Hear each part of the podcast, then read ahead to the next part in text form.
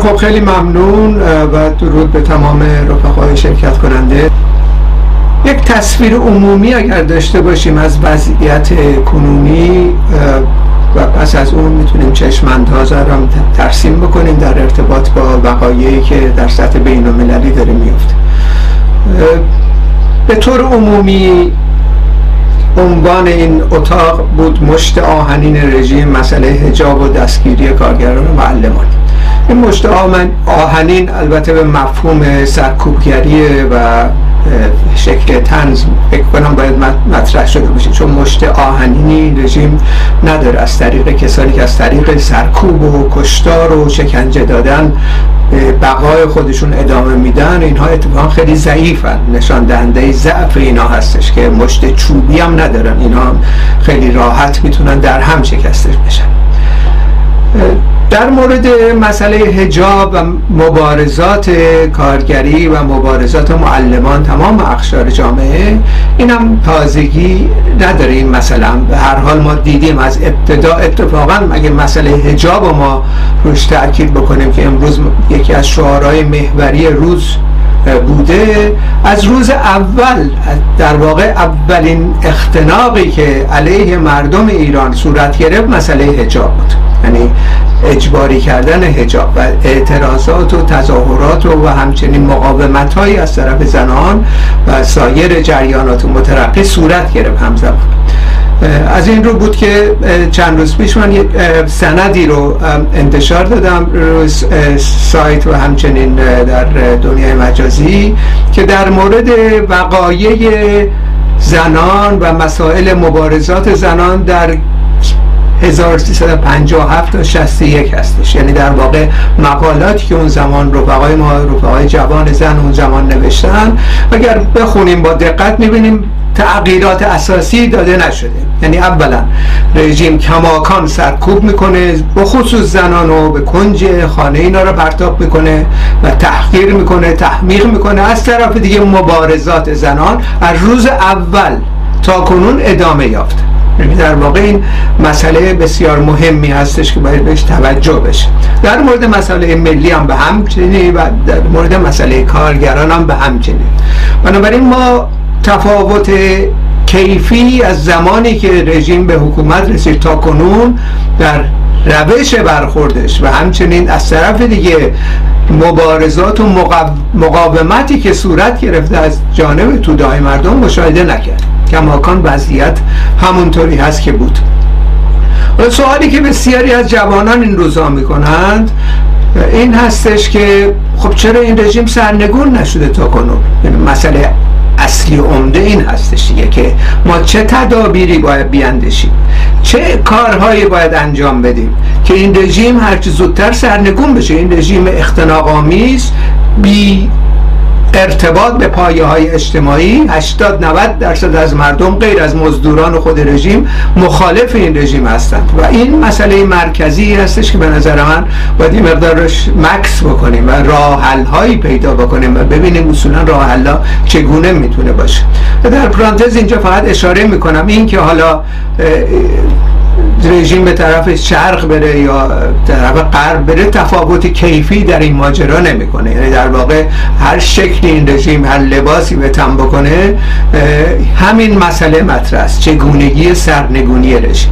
و همچنین هم در ارتباط با شرایط کنونی به نظر من باید در نظر بگیریم. اینا در حال چان زنی با غرب هستن و این مانورها رو میدن. این بخشی از مانور هست که مثلا فرض آقای بایدن امروز را میفته میره اسرائیل جبهه ناتو مثلا خاور میانه رو علیه رژیم ایران می‌خواد ایجاد بکنه و از طرف دیگه رژیم رفته مذاکره داره می‌کنه با روسیه که از این مخمسه که الان روسیه درش گیر کرده نجات بده و پدوندهایی در واقع در اختیار روسیه قرار بگیره و غیره. تمام اینها در واقع بخشهایی از مانورهایی هستند که در دورانی که دور میز گرد این جریانات ارتجای جمع میشن مطرح می‌کنن که اصولا جهت مذاکرات و غیره رو مخدوش کنن و فشار بذارن طرف مقابل که امتیازات بیشتری بگیره من رو این نوع ماجرای این روزها که اینها دارن چیکار می‌کنن زیاد حساب کتاب نباید از در سطح تحلیلی باز بکنیم. ولی به هر حال هر اتفاقی میفته مسئله توده های خیلی وسیع در داخل ایران به خصوص در مرکز اون طبقه کارگر و تمام زحمتکشان حل نشده در این 43 سال و حلم نخواهد شد. ما باید تدابیری بیاندیشیم ببینیم چگونه چه راههایی وجود داره و این رو مورد بررسی قرار بدیم. در مورد انقلاب این روزا خیلی صحبت می‌کنن یعنی سه روایت وجود داره. امروز در مورد تدارک انقلاب در شرایط کنونی با توجه به این وضعیت موجود. وضعیت اختناق و وضعیت همزمان مبارزات و مقاومت مردم. و اونم اولیش که مرتبط از معقولانه ترین شروع بکنیم مرتبط به جریانات شپ آنارشیستی آنارشیستی و بخشن هم فمینیستی. از این زاویه که اصولا توده ها در حال مبارزه هستن. به تدریج مقاومت ها بیشتر و بیشتر و بیشتر میشه و به ناگهان این رژیم سرنگون میشه و میفته به دست حکومت میفته به دست توده های مردم. این یک روایت است که روایتی هستش که به هر حال جنبه خودسازمانده توده ها رو مطرح می‌کنه که از این لحاظ ما مخالفتی با این نداریم. روایت دوم روایت احزاب سیاسی موجوده که مسئله ایران این هستش که رهبری در واقع مشخصی نداره. این رهبری هم خودشون به وجود آوردن که ما این رهبری هستیم. تودا بیان بپیوندن به ما. ما کم کم شرایط آماده می‌کنیم. رهبرمون هم داریم. رهبر تودا مثلا فرض کن آقای حمید تقوایی هستش. این, این در واقع کسیه که قرار بیاد قدرت سیاسی رو در دست بگیره در داخل ایران.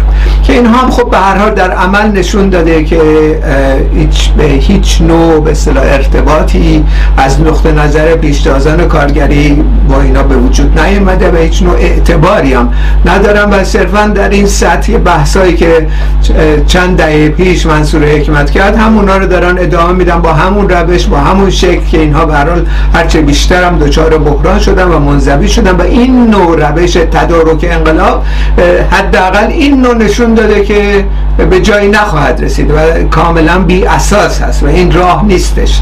راه این که طبقه کارگر بیاد یا تمام زحمتکشان بیان قدرت سیاسی رو به دست خودشون بگیرن. روایت سومم روایت در واقع تمام جریانات راستگراست که اینا هم دو قسمت تقسیم میشن. جریانات لیبرال هستن که متصلن به درجات مختلف به دولت آمریکا و بخشای سوسیال دموکرات هستن که حاضرین آتی آینده خودشون رو در اصطلاح حکومت های مثل سوئد و نروژ و غیره در ایران ترسیم می‌کنن و فکر می‌کنم به این ترتیب با این روالی که داره ایجاد میشه تدارک انقلاب یعنی تدارک انقلاب برجا دموکراتیک مرتبط به کشورهای کسانی که از تحلیل های مثلا کنزیزم حمایت می‌کنن دولت رو در واقع در رأس کار قرار می‌گیرن و مسئله فشارها و مالیات های مشخصی بر روی سرمایداران و غیره می‌گذارن. این نوع تخیلات رو اینا در سر میپرورن بنابراین مسئله که هست الان این سه, روایت رو ما مشاهده بکنیم. هیچ کدوم در علامت هایی نشون نداده که می‌تونه تدارک انقلاب رو در واقع به ما نشون بده و راههایی پیدا کنه که ما به این نتیجه نهایی برسیم. چون همونطور که رفقای در ایران جوان ها میان خب 43 سال خب وقت کمی نیستش تا حالا اگر رهبری وجود داشت اگر این اتفاقاتی که داره میفته یک یک زمینه عینی درش وجود داشت حالا باید این رژیم سرنگون می‌شد دیگه با این اتفاقاتی که داره میفته با این اقداماتی که داره انجام میده. بنابراین این مسائل خب این اصطلاح پیش ها و این نوع فرضیه ها کاملا همه اشتباه از آب در آمده و هیچ نوع جای به مرتبط شدن با اونها وجود نداره چون به جایی نمی‌رسه. و یا ما باید اکتفا بکنیم که این به این که مثلا فشارها رو زیادتر و زیادتر و زیادتر کنیم. این رژیم حالا منزوی بشه در سطح بین المللی مثل امروز مثلا حمید نوری به حبس ابد محکوم شد. خب این یک مثلا پیروزی بزرگیه برای تمام مردم ایران اما این پیروزی پیروزی نیستش که منجر به سرنگونی بشه. افراد رژیم و انواع اقسام کسانی که فرمانده های ارتش و غیره هستن کشته میشن و این یکی هم اومده زندان تا حبس ابد. ضمن که در نظر بگیریم ما به هیچ کدوم از این وعده ها و این نظرات دموکرات منشانه کشورهای اروپایی نباید اعتمادی بکنیم. همین الان بلژیک داره مذاکره می‌کنه با ایران که تبادل به اصطلاح زندانی سیاسی بکنن.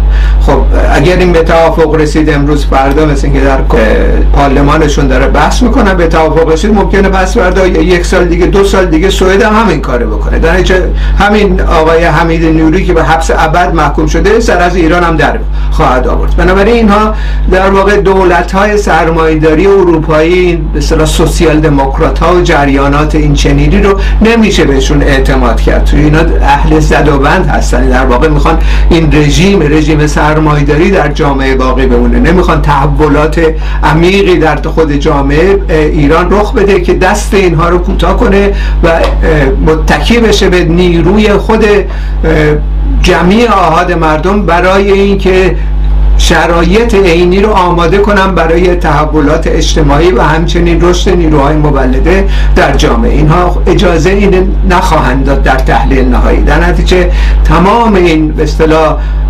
اقداماتی که صورت می‌گیره ما در واقع با ملاحظه باید بهش برخورد بکنیم. توهم نداشته باشیم که این حالا به این ترتیب فشارها زیاد میشه و سران رژیم دستگیر میشن و غیره. چنین اتفاقی نخواهد افتاد. با توجه به اینکه این رژیم بخشی از نظام سرمایه‌داری جهانی هستش و در حال معامله هستن با این رژیم چون رژیم بهتری فعلا پیدا نمی‌کنه. اگر در یه شرایط شرایط بحرانی پیش بیاد که می‌بینن کار از کار از دست رفته و طبقه کارگر و زحمتکشان می‌خوان در قدرت قرار بگیرن یه جریان دیگر رو علم می‌کنن میارن به داخل ایران همین مثلا رضا پهلوی رو که همین کاری که با پدر بزرگش کردن همین کاری که با خود پدرش کردن همین اتفاق افتاد. یعنی در واقع اینها یه در رو نگه میدارن برای اینکه شرایط انقلابی پیش بیاد بتونن تعویض کنن. رژیم چنج بکنن مردم یه مدتی تحمیق بشن فکر کنن حالا آزادی و برابری و دموکراسی به وجود میاد در داخل ایران. سی چهل سالم اینا میان سر مردم هم می‌برن. بنابراین در یه همچی شرایطی مسئله اصلی این هستش که این تدارکات چگونه باید صورت بگیره و متکی به چه نیرویی در داخل ایران. خب واضح این تدارکات در شرایط کنونی هم بحثای آنارشیست از این لحاظ درسته باید متکی بشه به نیروی خود کارگران زحمتکشان و مردم و زنان. در اون تردیدی نیستش. اما بحثی که اینها نمی‌کنن و برای همین هم از این بحثات بحثای تخیلی باقی میمونه این هستش که از امروز باید چه کاری کرد؟ آیا انقلاب شکل ناگهانی رو خواهد داد در داخل ایران یا هر جامعه دیگه ای یک سلسله تدارکات باید ریخته بشه. این تدارکات باید توسط یک ظرفی صورت بگیره یک مجموعه ای باید به وجود بیاد که این تدارکات ببینه. مثلا صحبت از این می‌کنن که طبقه کارگر اعتصاب عمومی می‌کنه و بعد این رژیم در واقع مثل رژیم شاه مستحصل میشه کنار خواهد رفت سرنگون میشه. خب این درسته. اما تدارکات اعتصاب عمومی باید چگونه صورت بگیره؟ به این پاسخ نمیدن مسئله اصلی اینه که تدارکات باید در واقع در میان یه عده خاصی ایجاد بشه. نه اینکه اون یه عده خاصی از پیشتازان کارگری یا کسانی که در داخل ایران در صف مقدم هستن اینا قراره بیان الزاما حاکمیت به دست بیارن. می‌تونن این تدارکات هماهنگی باید ایجاد بشه. ما بارها مشاهده کردیم توده های وسیع میان به خیابان ها مثلا سر همین مسئله هجاب صدها بار ما اینو مشاهده کردیم. بعد از یه مدتی خاموش میشه. بعد پس از اون یه اعتصاب مثلا کارگران هفته ادامه پیدا می‌کنه. اون خاموش میشه ساکت میشه یا حالا تداوم هم داره بازن چون در پیشتاز کارگران امروز قرار دارن. یه اتفاق دی معلمان میان تو خیابونا. اینا همه موازی همدیگه داره صورت می‌گیره. یعنی جمعیت حدود 60 70 میلیونی ایران که ناراضی هستن به شکل متفرق جدا از هم و حتی بعضی وقتا در مقابل هم دیگه اقدام می‌کنن. خب این مشکل هستش که این مشکل ما چجوری می‌خوایم حل بکنیم؟ همینطوری آرزو بکنیم که یه اتفاق یه روزی در داخل ایران میفته این اصطلاح روایت معقولانه تری که تا حالا مطرح شده اینه دیگه. خب این که عملی نخواهد شد باید در واقع وارد کارزار شد یعنی وارد این شد که یک ای که از پیشتازان هستن آگاه ترین هستن اینا متشکل بشن. متشکل بشن برای سازماندهی هماهنگی. برای اینکه روزهایی که ما در پیش خواهیم داشت به زودی هم در پیش خواهیم داشت که بحران ها بالا می‌گیره. مثلا خامنه فوت می‌کنه. در درون خود حاکمیت انشقاق به وجود میاد و میلیون ها به خیابان ها میان. همطور که نمونه هاشو داریم می‌بینیم این رهبری کننده این رهبری کننده که الزاما باید در ایران باشه و الزاما از پیشتازان و مشخصا در ارتباط با این تدارکاتی که می‌بینه الزاما مخفی باشه. این سه شرطی هستش که این تشکیلات می‌تونه به وجود بیاد. بنابراین مسئله که هست در یه همچین شرایط بحرانی که اینا حالا طی دوره اعتبار کسب کردن در جامعه به دلیل اینکه خط صحیح رو نشون دادن و هماهنگی سراسری انجام دادن و مستاصل کردن رژیمو می‌تونن در مقام تدارک انقلاب بر بیان. و این عملیش هست. یعنی این رژیم می‌تونه سرنگون بشه. این رژیم مخالفینش صدها هزار میلیون ها نفر هستن. این رژیم در انزوا هستش. این رژیم در واقع متکی به دستگاه زور و متکی و مرتبط به امپلیزم که فرقی برش نمی‌کنه. امپریزمی که متکی هستش به کودتاها و انواع اقسام فشارها حملات نظامی کودتای 28 مرداد سازمان داد و دکتر مصدق سرنگون کرد و شاه مجددا آورد سر کار. خب این امپریزم اینه. این جریاناتی که متکی هستن به امپریالیسم اینها واضحه که آلت دست خود امپریالیسم قرار می‌گیرن. برای فشار گذاشتن روی همین رژیم آخوندی. از این زاویه هستش که متکی نمیشه شد به بحث و تئوری و نظرات این جریاناتی که خودشون در واقع از عاملین سرکوب بودن. حالا نه این دوره ولی دوره قبل که بودند. خود شاه در دورانی که در حاکمیت بود زندان ها در واقع پر از جوانانی بودن که مبارزه می‌کردن. عده زیادی از جوانان مبارزه ما رو کشتن اینا در زندان ها خب چکنجه دادن. تمام این اسنادش هستش الان. و وقتی هم که آمریکا اومد به شاه و برو سرش انداخت پایین رفت. یعنی در واقع به این ترتیب هستن. نه اینکه حالا عامل سرسپرده آمریکا بوده. مشاورین آمریک سیایه در حضور داشتن در تمام این دوران در داخل ایران. از این زاویه هستش کسانی که مدافع این نوع رژیم هستند به کذب دارن صحبت از دموکراسی می‌کنن. همونطوری که خمینی کذب صحبت از دموکراسی کرد. قبل از اینکه به حاکمیت برسه در نوفل شاتو ارتباطاتی که یزدی و قدزاده گرفتن با دولت آمریکا برای اینکه انتقالی صورت بگیره اونها کاملا روشن بود. اومد گفت من مجلس مؤسسان تأسیس می‌کنم. خودم میرم قوم دموکراسی برای همه چپ و جریانات چپ و کمونیست حق بیان دارن. تمام اینها رو قول داد در واقع که من دموکراسی رعایت می‌کنم. اومد زد زیرش. همین ماجرا دوباره تکرار خواهد شد. همین رضا پهلوی بیاد اونجا و چون دچار بحران ساختاری این دولت ها هستن مجددا همین مسائل تکرار میشه. ساواک راه میفته و توده های خیلی وسیع بخصوص از جوانان بیشترین لطمات خواهند داد. بنابراین ما در این شرایط باید گزینه درست انتخاب بکنیم. گزینه درست اینه که حاکمیت باید به دست توده ها باشه. اما از امروز یک سلسله تدارکاتی باید ریخته بشه. این تدارکات هم فقط اون عناصر آگاه در جامعه می‌تونن بریزن. و وقتی هم حزب و تشکیلاتی هم به وجود بیارن به شکل مخفی وقتی حاکمیت به دست شوراهای کارگری و تمام جمعی آهاد افتاد اینها باید کنار برن. یعنی حزب برای ابدی باقی نمیمونه در جامعه ما. باید قدرت در دست توده های میلیونی باشه نهایتا. از این طریق این شرایط اولیه آماده بشه برای تحولات اقتصادی. چون تمام تحولات اقتصادی ما در ایران رو همین امپریالیسم مسدود کرده. و دوران شاه هم در واقع یک سلسله برنامه ریزی این انقلاب سفید متکی بود به سیاست های امپریالیسم برای پیدا کردن راه حل برای در واقع بحران اشباه تولید که در کشورهای اروپایی و آمریکا مواجه شده بودن پس از جنگ دوم جهانی. و اینها رو راه انداختن. اصلاحات ارزی و اینکه توده های دهخانی رو از زمین بکنن بیارن به شهرها کارگر بکنن. یه افراد کلاش و دزد و کلاهبردارم بکنن میلیونرهای ایران وام های از بانک بگیرم و پس از اونم شرایط رو آماده کنم برای اینکه سرمایداری به اصطلاح بشه در داخل ایران. این نوع سرمایداری دچار بحران ساختاریه بلافاصله مواجه میشه با بحران. بنابراین تودهای خیلی وسیع دهقانی که از دهات کنده شده بودن اومدن به شهرها همه مجددا بیکار شدن و این به اصطلاح حاشیه نشین ها حلبی آباد نشین ها و غیره مرتبط بود به سیاست های در واقع مخرب امپریالیسم در داخل ایران که الان سلطنت طلبه و جریانات سوسیال دموکرات میگن چه دوران خیلی شکوفایی داشتیم در اون زمان. خیر.